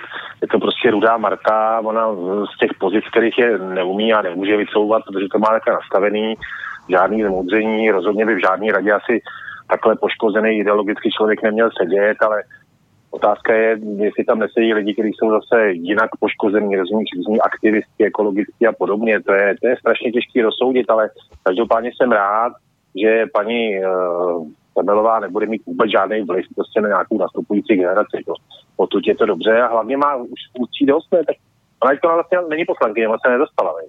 Ne, není, pos, není poslankyně. Musela, no, tak musela uzurpovat, tak dostala zřejmě, zřejmě to byla nějaká sjednaná trafika, no, tak si se stala neúnosnou, tak ji prostě vykopli, tak měla si dávat pozor na pusu, no. A užívat si eh, prebendy. Zeptám se vás, panové, trošku tímhle slovníkem, ale naopak. Není to vlastně zjištění, že pořád jsme v době, kdy se za názory vyhazuje z práce, není to poněkud bolševické? O to. No, to je jako samozřejmě otázka, vyhazuje za názory. Eh, já o tom, že jakoby často přemýšlím vůbec, jako, jak přistupovat eh, vlastně eh, jako k nějakým názor, jako názorovým oponentům, kteří v podstatě hovoří pro diktaturu, jo, a co, což rovná se, že oni mi jakoby nepřímo říkají, že jako když budou mít tu možnost, tak mě vlastně zbaví možnosti se svobodně vyjadřovat. Jo, takže mi přijde, zase člověk musí mít nějaký zdravý rozum a jakoby tyhle lidi v podstatě podle mě jakoby nemají nárok na nějaký svobodný názor, protože oni explicitně vlastně říkají, že pak, když vyjmu tu možnost, tak mě ten, jako za ten můj názor budou nějakým způsobem poškozovat a perzekovat. Ale je samozřejmě otázka, jestli my se necháme stejně. Jo, no samozřejmě ideální by bylo... To je ideální, právě to, co se ptám. No, uh, ale teď, jako by, já si myslím, že já respektuju názor oponenta, který jakoby nepropaguje systém a neoslavuje systém, vlastně, který tu nějakou svobodu potlačuje. Jo, a pak, když ten člověk prostě e, si prosazuje a jako pro, má sympatii k systému nějakým politickým, který jakoby likvidují jako svobodu, nějakou e, pluralitu názoru a tak dále, tak si, prostě si zastávám ten názor, že ten člověk sám jakoby nemá právo to požadovat potom. Tak Martin, jak ty to vidíš eh, z hlediska toho, že se vyhazují tedy de facto, no i ne de facto, ale skutečně uh, lidé z práce, ač je to tedy Marta Semelová za své názory? Uh, počkej, jako já nevím, jestli to byla práce nebo funkce, jo. Jestli tam byla dosazená jako prostě, do, jestli to byla, byla to politická funkce nebo to byla zaměstnání, prostě 24, jako 8 hodin denně a tak. To, to je, jasněme, myslím, že to je funkce, že to je, že to je volená funkce a ona byla no. nominovaná, takže ji vykonávala, takže to pro mě je práce. Jestli byla zvolená nebo jestli to bylo zaměstnání, asi bych neřekl, že je úplně rozhodující pro mě. No a když budeš mít, hele, když bys, dejme tomu, že bys byl ve funkci policejního ředitele, tak, asi si nebudeš moc, moc pouštět, uh, taky nikdo není zvědavý tvoje politický názory. Ona je jednou komunistická hodnostářka, tak řekla to, co řekla Samozřejmě ostatním se to nelíbilo, měli páku na to odvolat, udělali to, jako víš co, koho chleba z toho píseň zpívají, no. Tak, um, já prostě, víš co, já, já tady v tom nejsem objektivní, já tu paní prostě nemám rád. Já ji nemám Dobře, rád už jako od no, a nejsem v tomhle úplně objektivní. Koho, koho chleba jíš toho píseň zpívají, nebo předtím, jak máte, tak měla si dávat pozor na pusu, jo, to jsou takové jako velice výroky, které se mně nelíbí, jo, to, to si myslím, že opravdu už je takový něco se zahranou jako na opačnou stranu, řekněme. No. Tak jenom zeptám se vás, pánové, protože už je nejvyšší čas na písničku aby, a pak se dostaneme k tomu hlavnímu menu a toho, co hýbe taky českou politikou, zejména preskou, ale vlastně i celostátní, tak považujete vy kauzu Milada Horáková za justiční vraždu, jak si myslí Jiří Dolejš například, anebo ji považujete za spravedlivý proces se správným koncem, jak to považuje Marta Semelová a Petr Šimůnek? Marty. To je úplně děsivá otázka. Samozřejmě to byla justiční vražda. Ta, ženská, ta, ta žena neprovedla žádný kriminální čin, jenom prostě hájila nějaký svoje principy a za to se dostala na šibenici. To je vražda. A, za to, a, pro, a je to jeden z důvodů, proč jsou pro mě komunisti zločineckou organizací. Jednoznačně. Justiční vražda. Tak o to. No já mám samozřejmě taky ten názor a ono PT právě jak se dá interpretovat. Ona samozřejmě Milada Horáková to, co jí tam, já jsem že viděl záznamy toho procesu, co jí tam vlastně jako dávali za vinu, což jako by v normální svobodné společnosti jako by na tom vůbec nic nebylo, e, jo, žádný, jako žádný problém, nevím, podle tehdejší zákon úplně se přiznám, ale prostě ona jako by přiznala, že je vina v tom, že to, co oni předkládali, že dělala a že teda z toho je vina, tak ona řekla ano, jako že je z toho výněna oprávnění, že skutečně ty věci dělala. Jo, a teď nevím přesně úplně, jak tehdy už teda byl právní systém na začátku 50. let eh, nějakým způsobem pokřivený, ale samozřejmě byly to věci, které eh, jakoby v normální společnosti by rozhodně jakoby nějak že, jako kriminalizovány být nemohly. A ona tam samozřejmě vyjádřila to, že jako k tomu komunistickému režimu nemá sympatie a tak dále, a ona tím, že tam jakoby přiznala v úvozovkách vinu tady jakoby za některé činy, které ona dělala, tak ta Semilová vlastně si to chytila, vlastně tvrdí, že teda i vinu doznala, tak to prostě tou pokřivenou optikou jakoby má v úvozovkách v tomhle pravdu, ale samozřejmě, že to justiční vražda byla. A my samozřejmě i tenkrát jakoby byla tam výměna z x jakoby věcí a a některé i ty věci, pokud vím, tak i stejně podle tehdejších zákonů nebyly nějak trestné. Jo. Uh, že oni ty, právě, že ty komunistické režimy, oni jakoby ty ústavy a, a zákony jako mají, ale problém je, že ty režimy ani nedodržují ty své vlastní zákony, že jo? to je prostě další věc, jo? proto já i tvrdím, že to, co dneska dělá Zeman a tak dále se děje, prostě, že se porušuje právně domí, takže je to zhoubný, jo? prostě, že když státní instituce, ten stát nedodržuje své vlastní zákony, to je úplně největší průšvih. Jo? Ale jinak to samozřejmě jako justiční vražda byla, to je jednoznačné. Tak pánové, já jsem ohlásil písničku, ale teď, když jsme tak rozvášnili v diskuzi a ještě, myslím si, že větší vášně nastanou ještě, tak možná bychom ji asi mohli vynechat dneska. Tak uh, chcete ještě pokračovat, nebo si chcete dát pauzu, pánové? No já jsem si zrovna udělal kafe, teda bych pravdu řekl. Tak jak chcete, jako já jsem tolerantní. Dobře, tak uh, o to můžeme pokračovat dál. No teď nemám, že Marty říkal, že si chce jít udělat kafe. Ne, já to si udělal, už to je v pohodě. Jo, už udělal, tak jako za mě klidně může mít, ale jestli je dramaturgie nějaká pauza, písnička, tak nemám problém. Dobrá, tak, eh, já, tak pojedeme tedy bez písničky. Dáme píseň, dáme píseň.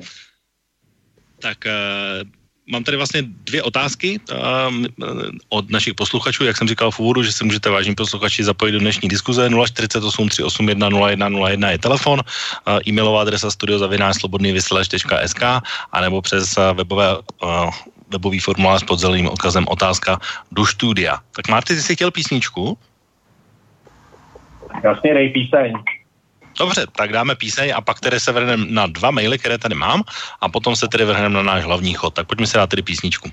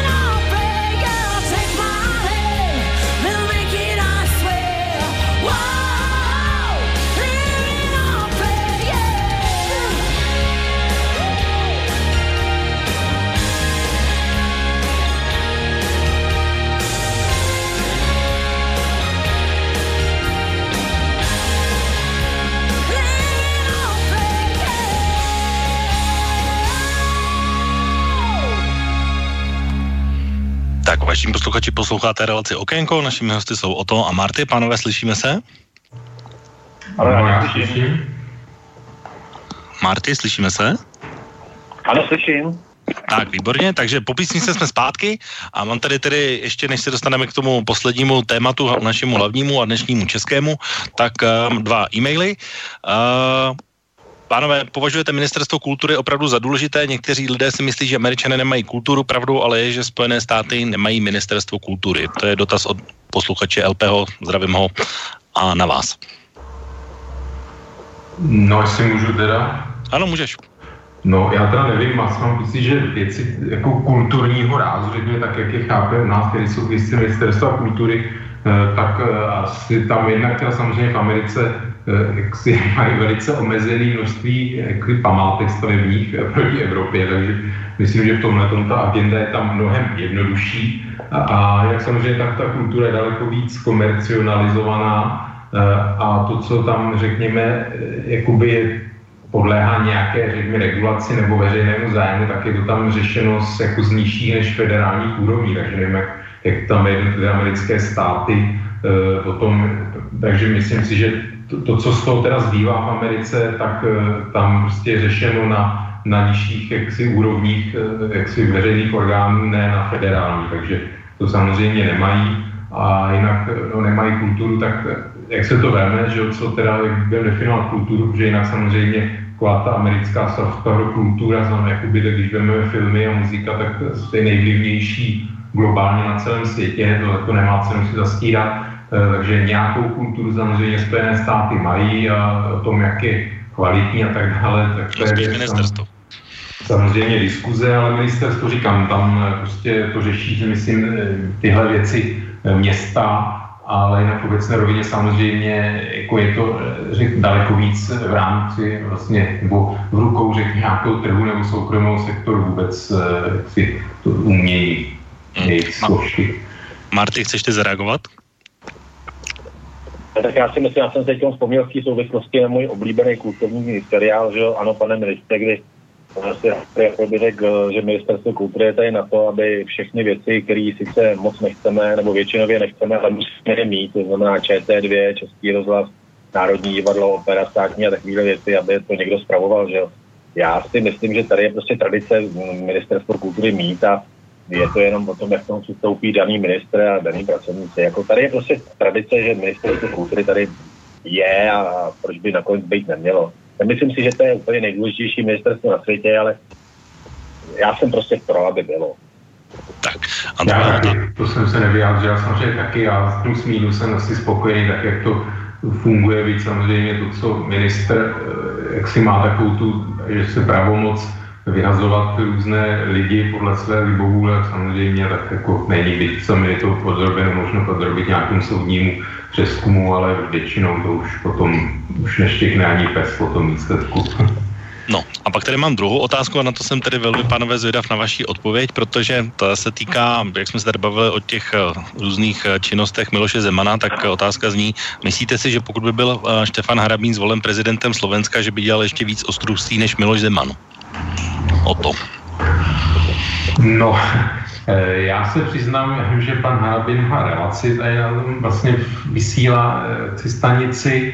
Já o něm úplně se přiznám, nevím, omlouvám se za to, ale vím teda, že byl v KSČ a znal jsem takové ty z nějakých společenských večírků, různé záběry jeho eh, jaksi chování, vystupování. Já mám spenu s Erou Vladimíra Mečera a s takovou, řekněme, úplně nedobrým stavem právního státu a myslím si, že i teď v souvislosti, co se pořád vynořuje eh, v souvislosti jako s, kauzou vraždy vlastně novináře Kuciakého přítelkyně a Mariana Kočena a tak dále, Eh, si různí soudci a prokurátoři, eh, tak si myslím, že eh, pořád je to nějaké neblahé dědictví systému, který vlastně pan Harabin jakoby zaved, to, že tam prostě způsob jmenování soudů, soudců na Slovensku a jak to tam prostě nějaký vůbec etický kodex a s tím se soudci stýkají, Eh, jo, prostě mají různé styky a tak dále. Vůbec chování, vystupování si myslím, že on dával v tomhle velice jakoby neúplně dobrý příklad, takže eh, já ho prostě znám tímhle tím způsobem eh, a více k němu jako asi úplně nemůžu, nemůžu vyjadřovat, ale vzhledem k tomu, jako tady i na to málo, co o něm vím, tak si myslím, že by to asi bylo docela, docela podobné. Tak eh, Marty, to je stručná odpověď a pak půjdeme na uh, naší pražskou sochu. Já bych, já bych si vůbec nedovolil pana Harabina jakkoliv soudit, ač ho znám vlastně jenom tady ze slobodného vysílače, protože mně prostě přijde, že bychom do toho našim slovenským uh, přátelům neměli mluvit a, a on určitě má nějaký svoje podporovatele, jak by se choval, neumím, neumím z něj, on je poměrně postava, která není, není jednoznačná, jak by se choval na postu třeba prezidenta si neumím představit. Eh, rozhodně je to originál, ten člověk. A říkám, neumím to předjímat a hlavně eh, jako pro mě jako pro Čecha není to moje věc, to je věc, eh, věc slovenských občanů a tak, by to, tak to určitě zůstane. A jestli se pan Harabin někdy v budoucnu někam do nějakého úřadu dostane, tak se tam bude chovat tak, jak mu to jejich ústava, která je určitě kvalitní, dovolí a myslím si, že to není žádný, pro mě pan Harabin není žádný velký problém. Ale no, mě si líbí, já prostě, jako u něj jsem viděl ty, takový ty velkopanský papalářský maníry, uh, takže si myslím, že prostě on by rozhodně nepůsobil eh, jako směr nějaké jakoby, kultivaci politického prostředí a politické kultury uh, na Slovensku. Že to je člověk, který uh, právě bude jakoby osobnostně se podobný jako oči Zemanovi, takže myslím si, že jako určitě za mě myslím, že by to nebyl jako vhodný prezident. Tak pánové, pojďme se tedy vrátit do České republiky na českou půdu, tam, kde vlastně my všichni tři jsme doma a pojďme se tedy dostat k tomu, co mimochodem dnes už od rána a už vlastně několik dnů, respektive týdnů hýbe minimálně preskou, ale už, jak jsem říkal, celostátní politikou. Možná si vzpomenete, vážní posluchači, a vlastně i o to s Martym, že my už jsme vlastně tuhle kauzu tady řešili loni, protože eh, loni bylo 50. výročí vstupu vojsk z roku 68 a při té příležitosti radnice na Praze 6 vyměnila eh, tabulku a doplnila ji u sochy generála Koněva, kde tam připrava, přidala ještě další věci, které se týkají Maďarska 56, berlínské zdi a podobně. A právě toho roku 68 zbudilo to velké kontroverze už tehdy. Po roce vlastně tuhle kauzu tady máme zpátky, protože zhruba dva týdny zpátky došlo k, opět z, vlastně k polití barvou této sochy nebo památníku, chcete-li, a což velmi popudilo nejenom a, mnoho lidí, ale mimochodem i ruské ministerstvo zahraničí, které si minulý pátek převolilo českého velvyslance a v Moskvě a jak se píše ve zprávě vyjádřilo důrazný protest proti zanobením pomníku a vytvořili to poměrně dva nesměřitelné názory, padají ostrá slova o tom, kdo falšuje historii, tak jak jsme o tom mluvili, o různých fašistech, okupantech, nenávisti, ruských trolech a podobně. Uh, celá věc dostala ještě další grády, protože dnes mimochodem se Pražská radnice na Praze 6 rozhodla, že celý památník za staví lešením a plachtou, takže nebude vůbec vidět. Na Češ hned asi hodinu později byla tahle plachta stržena, ale uh, hradnice ji plánuje tam vrátit, dokonce jejich starosta navrhl, že by se ten památník mohl celý zrušit a socha se odvést na ruskou ambasádu, případně do sběru dokonce. Tak uh, možná, pánové, když to takhle říkám dohromady a v tom sumáři třeba pro slovenské posluchače, tak začal bych, uh, když to vezmeme postupně, tak těmi různými vysvětlovacími tabulkami, protože v, v Praze 6 je tedy socha, ale na Praze 3 je třeba známá ulice Koněvova a na Praze 3 se v žádném případě zatím nechystají změnit název této ulice. Tak eh, začneme u těch tabulek, protože i pražský primátor, když už jsem teda jednu zmínil, tak to není jenom pražská šestková záležitost, ale i třeba na staroměstské radnici také došlo k odstranění cedule, kterou tam instaloval prezident Beneš, nebo už v těchto dnech. Takže zeptám se vás, považujete vy za tyhle, tyhle dodatkové různé vysvětlovací tabulky za přepisování historie a proč jsou teda jenom někde a proč někde nejsou? Marty. No to je otázka, že kdyby nás učili, kdyby nás učili uh, uh, jako dějepis opravdu tak, jak to bylo, tak nebyly potřeba žádný cedulky, že jo. Jenomže nás neučili, každý vždycky, vždycky prostě byla v učení učebnicích dějepisů nějaká ideologie a proto se teď vymýšlejí cedulky. Jo. Jako je asi úplně jednoznačný, že Koněv patrně prostě dojel s rudou armádou do Prahy, to jako asi určitě. Další věc je, že se přesouvalo to datum. Koněv byl tuším 9. až a Praha už byla 8. svobodná, že jo o, o nějakých vlasovských a o takovýchhle věcech já jsem se dozvěděl v podstatě od babičky, mm, protože v žádným učení jsem to nevyčet. Stačilo by prostě učit dějepis tak, jak byl, což asi nebylo možné v době, kdy já jsem vyrůstal, a stačilo by i dneska ho učit bez těch, bez těch ideologických prostě rámců a myslím si, že jste všechno tohle mohlo, eh, mohli jsme si tohle všechno odpustit. Je jasný, že prostě maršál Koně je kontroverzní postava, v Maďarsku 56 bylo krveprolití, že jo, 68. to je velmi neuralický bok pro, pro vztahy na, na Rusů. Nebyla to jednoznačná postava, ale zase byl to generál, který plní rozkazy, vždycky plní rozkazy, to nevymyslel ně. Někdo musel vydat příkaz, aby ně konal. Je to generál a generálové jsou tady o to, aby plnili rozkazy. No. Já bych, já byl, pro mě nejlepší varianta byla, ano, vzít tu sochu, Ruská ambasáda má fantastické pozemky, zrovna na Praze 6. Dejte si kluci na zahradu. Jestli tam se jí bude chtít což někdo poklonit, ať to udělá. Nemusíte tak vážně si... být na náměstí. To si ještě, Marty, teďko trošku předběh, protože já jsem chtěl zůstat ještě u těch tabulek na chvilku. Tak jenom ještě ta moje otázka, proč jsou ne, někde a proč nejsou někde třeba u sochy, já nevím, Winston Churchilla například. Já nevím, tak pro mě byl Churchill jako velký pašák, já mám Churchilla hrozně rád. Ale, ale nepochybně má taky kontroverzní věci za sebou. Tak určitě, ale kdo ne? Kdo ne? No právě, to, no to je právě, ale že tam u Churchilla není ta cedulka potom, a u Koněva ano. Potom v tom případě řekněme, že i náš eh, prezident Tatiček Masaryk, ale byl znovu zvolen, tak eh, nechal propustit z vězení dva komunistický uh, poslance, že jo. Choval se tak, jak mu to v té době prostě rozum dal. Vždycky je ty věci, a to nemůžeme udělat, je dobrý posuzovat v kontextu té doby my jsme v té době nežili, že jo. Já jsem teda 68. žil, ale byl jsem eh, hrdým uh, účastníkem prostě školky, že jo, takže nemůžu soudit.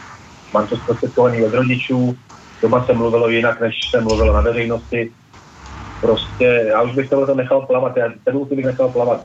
Žádný politik nebyl jednoznačně, jednoznačně prostě pozitivní. Musel udělat věci, za který bych se záhy nepostavil to tak prostě je, děláš politiku, jsi na očích, musíš reagovat podle, podle situace, která kolem, kolem tebe probíhá, jak, jak podle tebe jdou prostě ty dějiny.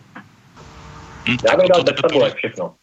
Tak, o to tebe taky poprosím samozřejmě odpověď, ale vím, že my jsme to řešili dokonce spolu, a, protože to i tu relaci na uh, generála Koněva jsme tady měli dokonce speciální úplně, takže jenom krátká reakce jenom ohledně, co se týká těch tabulek a proč někde jsou a někde nejsou.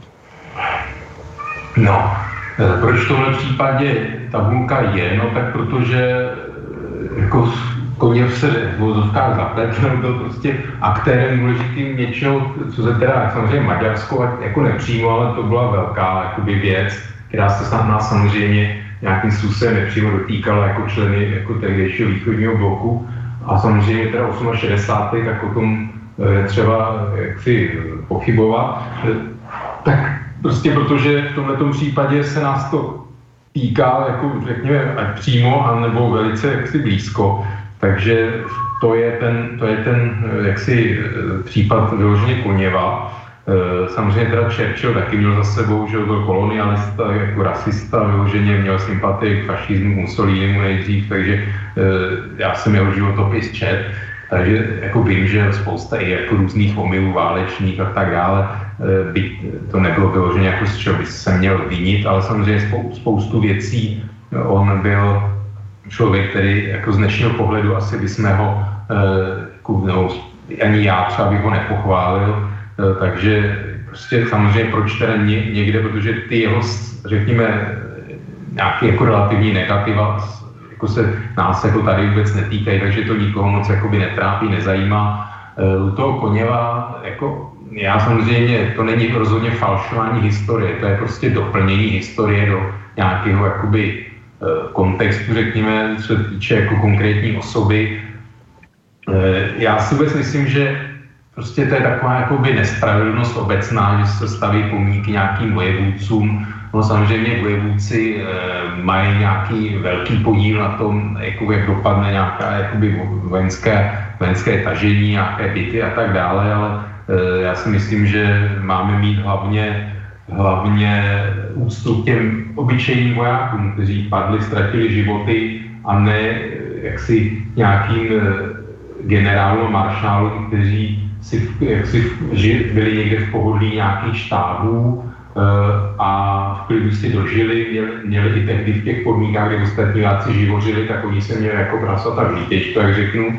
A prostě takže já si myslím, že eh, kdyby to byl pomník nějakým obyčejným jaksi vojákům, tak ty nikdo nikde úplně nepolívá, ale e, problém je to, že on se ten tenhle konkrétní pomník, to není jakoby první věc, že on se stal určitým takovým právě symbolem té sovětské jakoby, historie, to, co se vlastně i děje v dnešním Rusku, že každý, kdo se snaží jakoby, na tu historii podívat, řekněme, eh, jiným než tím, tím sovětským výkladem dějí, tak je dneska tam v podstatě už jako kriminalizován, že jsou tam přijímány zákony, že když se poukáže nějak kriticky na eh, jaksi konání e, rudé armády, a, tak e, jako ten člověk je, je obvinován z nějaké vlasti zrady a podobně, takže si myslím, že tohle v tom kontextu, že to prostě je jakoby v rámci nějakého vůbec takového jako dění, co se děje i v Rusku a že tady spousta lidí a já, si, já k tomu se přiznám, mám určité sympatie, že prostě takhle se obyčejní lidi vyjadřují, protestují k tomu, co se vlastně tam jakoby děje dneska v Rusku e, v, tom, i v tomhle směru. Jo, ono můžeme tady, máme národní památník na Vítkovi ze Žižkou, jo, a Žižka samozřejmě dělal taky spousta jakoby vražd, zavraždil vraždil nevinný lidi, prostě civilisty, jo. Tak je to otázka, takže my jsme si správně měli dát, já nevím, tam možná ani není žádná tabulka, jako husitský vojevůdce, ale on samozřejmě jako má na svědomí spoustu jaksi zbytečných vražd e, a my ho máme jako idol nějakou žížku. Takže ono samozřejmě ta historie e, jako je velice složitá a já jsem rozhodně za to, aby teda se nezamlčovaly nějaké zločiny anebo prostě špatné skutky kohokoliv a že to nevyvinuje to, že učinil něco, něco dobrého, takže ho to jakoby nezbaje odpovědnosti nebo nějaké viny za, za jako ty špatné skutky. Takže já s tou doplňovací tabulkou souhlasím, když už teda, ale obecně já si myslím, že by se měli, měli vybít jenom památníky těm obyčejným vojákům a ne vojevůdcům, eh, a zvláště na nevojevůdcům, jako je Koněv, který sám teda on ho původně chtěl i Stalin popravit a napřímo Užukova si to rozmyslel, protože on nejenom, že před válkou likvidoval Stalin velitelský sbor, ale samozřejmě nechával popravovat nebo od, odstavovat minimálně teda z funkcí, což samozřejmě normální, řekněme v civilizovaných zemích, a nechával popravovat i velitele neúspěšné i za války a na, zvlášť teda na začátku, a jeden z nich byl i Koněv a nakonec to neudělal Koněv právě jako Žukov byli známí tím, že pohrdali život na obyčejných vojáků, že ty ztráty byly eh, jaksi zbytečné, že oni právě to jejich vojevůdcovství je právě sporný, protože velký vojevůdce se pozná e, jako i podle toho, jakým způsobem on vyhrává. a oni zrovna byli dva ty, kteří eh, prostě to lámali přes koleno, ne, jako nebyli schopní velet, řekněme, nějakým jako úspornějším způsobem v prostě plikali lidskýma životama, pohrdali a za, já prostě takovéhle, ty, takovéhle vojevůdce nemám rád. A co se týče vlastně i té Prahy, jak říkal Marty, že ono samozřejmě to osvobození, jak si bylo už takové, že prostě kdyby, kdyby nebyly nějaké dohody, tak samozřejmě v Praze dávno byli, byli američané, že jo, nebudu teda mluvit o, o vlasovcích a tak dále, zabíhat do podrobností, ale... A to už ani nemáme moc času. Ale jenom prostě to, zase to ještě jako v obecném kontextu, jo. prostě ano, byli jsme osvobozeni rudou armádou e, od vlastně Němců, od nacismu, ale prostě nebyla to svoboda úplná, byla to svoboda národní, ale ne svoboda politická a svoboda jednotlivců. Prostě ten koněv jsem zprostředkovaně přines prostě jenom jinou tyranii, diktaturu, která sice neohrožovala jako existenci eh, jaksi národ, jako českého národa nebo slovenského národní existenci, ale prostě nebyla to svoboda. Jo? A myslím si, že, že i tohle prostě je nějaký jeden část toho celé té skládačky. No já to posunu od, od, od toho, ty už jsi tam zmiňoval vlastně, protože ten stejný nápad, že by tam ta socha neměla být a že měla být obecná, to mě dneska taky napadlo, uh, ale napadlo to samozřejmě už i radnici, která navrhovala ruské ambasádě, že by tam vlastně mohla nahradit tuhle konkrétní sochu tohle konkrétního vojevůdce něco obecnějšího, když to řeknu stručně, ale ruská ambasáda v Praze to odmítla, takže, takže zatím se v tomhle směru žádný posun nekonal, ale zeptám se vás, protože za ten rok se ta celá věc posunula už do roviny, jestli tam ta socha vůbec má zůstat stát. A je tady samozřejmě ještě ten aspekt, eh, to znamená to polití barvou, úklid, neúklid, vandalství a podobně. Tak zeptám se vás, jestli tedy podle toho, jak jste to říkali, tak vlastně vy, vy oba dva nejste zastánce, aby tam ta socha dál zůstala ve stávající podobě a zeptám se vás na to vandalství, jak se na něj díváte. Marty. A tak vždycky je, vždycky je něco něčeho příčinou, že jo? Já prostě bych byl fakt pro, aby uh, se socha přesunula na půdu Ruské federace, to znamená na pozemek jejich zastupitelského úřadu, který je na Praze 6, že jo, tak jako jasně, ať si ho tam dají, ať tam ta socha je, kdo se bude chtít poklonit eh, maršálu Koněvovi, ať se tam jde poklonit, eh, je to prostě na jejich, tu, tu chvíli je to na jejich ambasádě, to znamená na, na ruském území, fajn, naprosto svobodně se běžte poklonit maršálu, maršálu Koněvovi, Koněvku bych nechal na Žižkově, ta je v pohodě, a bylo by po vandalismu, že to vždycky to bude prostě způsobovat nějaký takovýhle, nějaký jakýhle touhy, vy, vy ten tank, který byl na Smíchově, tak byl záhy růžový, že jo. Mm, pojďme to odstranit a nazdar. Jo, Martin, jenom zeptal se tě, teď, teď, teď přesně ta otázka, jak jsme se bavili o těch fuzových a dvojitých metrech hodně cedulí, tak uh, proč teda nemůže být socha, ale může být ulice? A tak, protože ty ulice, protože jsou na to taky lidi prostě zvyklí, že jo, ale uh, tak proč by nemohla být ulice, tak jako jednoznačně ten koně tu Prahu jakoby ved, ved ruský vojska, který nás osvobodili, ved je koně. To je otázka prostě, to, tohle je otázka pro Stalina, proč udělal Koněva teda maršálem a tak dále. Mě vadí úplně jiné věci, než, než je Koněvka, na kterou jsem si zvyknul. Na Žižkově jsem bydlel, že jo, takže Koněvka samozřejmě pro mě Koněvka, to je, už je prostě tak. Nikdy mi nepřidostala třeba Leninka, jako Leninova evropská mi připadá lepší, ale na koněvku jsem prostě zvyklý. To už je tak, jako, že to tak je. No, o, to je, o to, jak ty to vidíš vlastně z tohohle pohledu, ulice ano a socha ne, nebo jak ty to máš? Jenom zvyklé, že ona, ta ulice, co je teď Koněva, tak určitě myslím, že existovala už za republiky, tak se jmenovala nějak jinak, že jo, protože ona je hrozně dlouhá, takže kdyby se vrátila ta původní, by to asi nevadilo e, nechat. No mě úplně prostě je problém, ale je samozřejmě nějaký problém reciprocity, protože my máme samozřejmě jako po Rusku roztroušený mraky prostě pomníků legionářů a jako ta péče ze strany těch jako orgánů ruských eh, jako je různá. Někdy vyloženě taky tam ty města jsou nepřátelské, že tam prostě jsou pořád pod tou bolševickou propagandou, že prostě Češi vrazy a tak dále, že prostě bojovali proti bolševikům. A takže tam vnímají jakoby taky negativně mnoha úřadů a samozřejmě i lidí. Takže jako my potom zase ta reciprocita, jo, protože na spoustě míst ten problém je s těma pomníkama legionářů.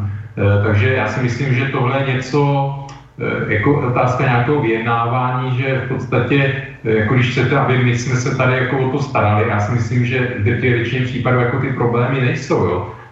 Takže jakoby ta opačná strana jako to plnění ne, jako nenabízí, nebo jako nedělá poplnění, že by tam ty hroby byly všechny v pořádku. Nevím, jestli jsou tam i hroby nějakých e, vlastně velitelů regionářských, to, to úplně nevím v tom Rusku, ale prostě má to i tenhle ten jakoby diplomatický jaksi rozměr, protože prostě my taky jakoby po té druhé straně něco chceme a ta druhá strana taky jako úplně nejsme spokojení s tím, s tou situací. Eh, já k tomu polejvání tenkrát, když vlastně ten tank na Růžovu na, na tom, na Smíchově, eh, já jsem k měl sympatie, já nevím, no, já jsem radši pro tu doplňující tabulku, než takové jakoby činy, jako určitý vandalismus. Eh, Nechci, nemůžu se k tomu úplně přihlásit, byť samozřejmě prostě mám, jak jsem řekl, kritický názor na to. E, další věc zase ještě dimenze je ta, že oni na těch pomnících jsou samozřejmě symboly jako Sovětského svazu, že jo, kladiv a tak dále. A to je pro mě i podle našeho zákona vlastně na úrovni hákového kříže.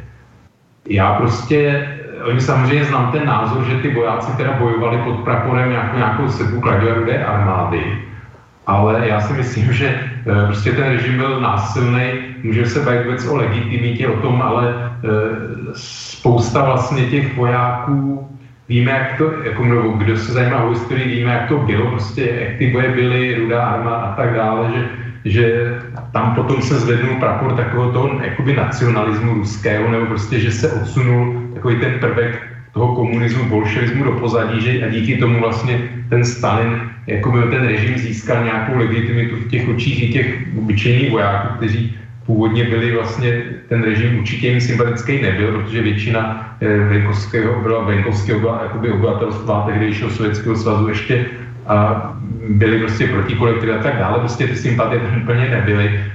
Takže já si myslím, že by tam i neměli, z mého pohledu neměly být vůbec i tyhle ty vlastně symboly Jo, ten se ty komunistické symboly, mělo by tam prostě být památka jako vojáků národností těhle nebo tehdejšího Sovětského svazu Budíš, prostě památku vojáků padlých prostě, ale já bych se z toho snažil jakoby tenhle ten politický uh, úplně, aby tam jakoby nefiguroval. Prostě, jo, ale což je samozřejmě problém, protože víme, už jsem zmiňoval, co se dneska děje v Rusku, že oni tam vyloženě se vracejí k tady těmhle těm výkladům historie opravdu sovětským, jo, že si myslím, že tohle jako by byl samozřejmě taky zdroj nějakých rozmíšek. Tak pánové, jenom protože naše relace se blíží pomalu ke konci, tak já možná bych takhle v úvodu, respektive už ke konci řekl jednu důležitou věc, že vlastně my jsme ještě se vůbec právě ani nedostali k těm historickým souvislostem a jestli generál Koněv je skutečně ten osvoboditel nebo není, jak vlastně probíhalo pražské povstání a podobně. Tak já teda možná bych doporučil třeba vám nebo i posluchačům samozřejmě takovou publikaci, kterou najdete na stránkách Českého ministerstva obrany, je to z Vojenského historického ústavu, která právě popisuje těch dejme tomu pět dnů pražského povstání. A speciálně bych zmínil jedno jméno, a to je podle mě ten hlavní hrdina, osvoboditel, a to je český generál Karel Kutlvašer, a, takže to byl velitel pražských povstalců, který bylo nějakých zhruba 30 tisíc a některé zdroje říkají až. A, tak to byl ten, který vlastně velel pražskému povstání a, a velmi doporučoval hlavně to, jak dopadlo po roce 45 a jak se s ním velmi a, zametlo a jak se falšovala historie a jeho zásluhy. Takže to bylo možná takové jedno jméno. Tak pánové, chtěl bych vám v tuhle chvíli moc poděkovat za dnešní debatu a zajímavé názory a samozřejmě věci, které uh, žijí, kterými žije dneska česká společnost a Česká republika. Tak děkuji, Marty. Já děkuji a přeji vám eh, krásný tropický víkend a užívejte si, užívejte si zbytku léta a přeji všem hodně zdraví a mír v duši. Mějte se hezky na Tak děkujeme a samozřejmě poděkuji Otovi za dnešní názory a trošku technické polní podmínky, ale zdá se, že všechno klaplo nakonec dobře. Já ještě teda poděkuji, když už končíme těm padlým vojákům obyčejným, že jim děkuji, že nás osvobodil od nacismu a jinak děkuji za pozornost, za pozvání, hezký zbytek večera. Tak a od mikrofonu se vážní posluchači loučí v tuhle chvíli Intibo a za dva týdny opět relací Okénko tady budeme a přeji vám příjemný zbytek jak večera, tak i víkendu. Táto relácia vznikla za podpory dobrovoľných príspevkov našich poslucháčov. I ty sa k ním môžeš pridať. Viac informácií nájdeš na www.slobodnyvysielac.sk Ďakujeme.